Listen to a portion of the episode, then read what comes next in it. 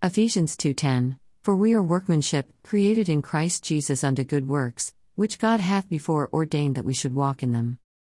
Recently I started asking God for more mercy that he comes down to deliver me. Technology is something that I always admire when it makes life easier, like a washing machine or a food processor at home, or the software that I use with my microscopes at the lab, or simple Excel that does the heaps of data analyzes. But when I saw that the same technology which helps us to connect with each other is also being misused to harass, bully, and torment others, then I started questioning the potential of wickedness in humans that churned the Babel Tower in ancient times. If that is all about technology that is used as a cyber armament on par with a machete but sheds blood, making their wickedness explicit, this technology also gratifies their evil fantasies of flesh, mind, and intentions, while serving their dire need for power and authority. I made myself submissive to God, for I had more trust in Him being able to execute even what this wicked mind scorns as the impossible, like how it did to Noah when he built the ark. I also, at the same time, was thinking about my life beyond these bigger happenings impacting me more.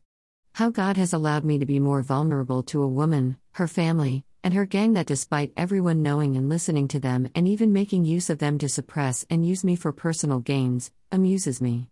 I am amused at this happening because it's paradoxical. People speak of suppressing me and at the same time tell everyone not to suppress themselves when they look upon my empowerment as a motivation and a way for their social betterment.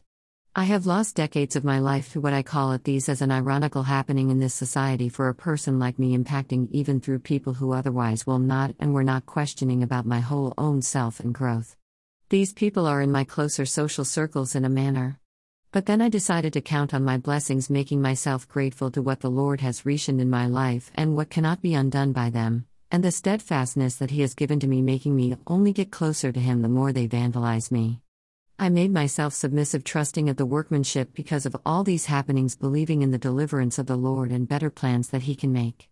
He can make things possible when it seems impossible. Dear Lord, Almighty, bless this day and the days to come.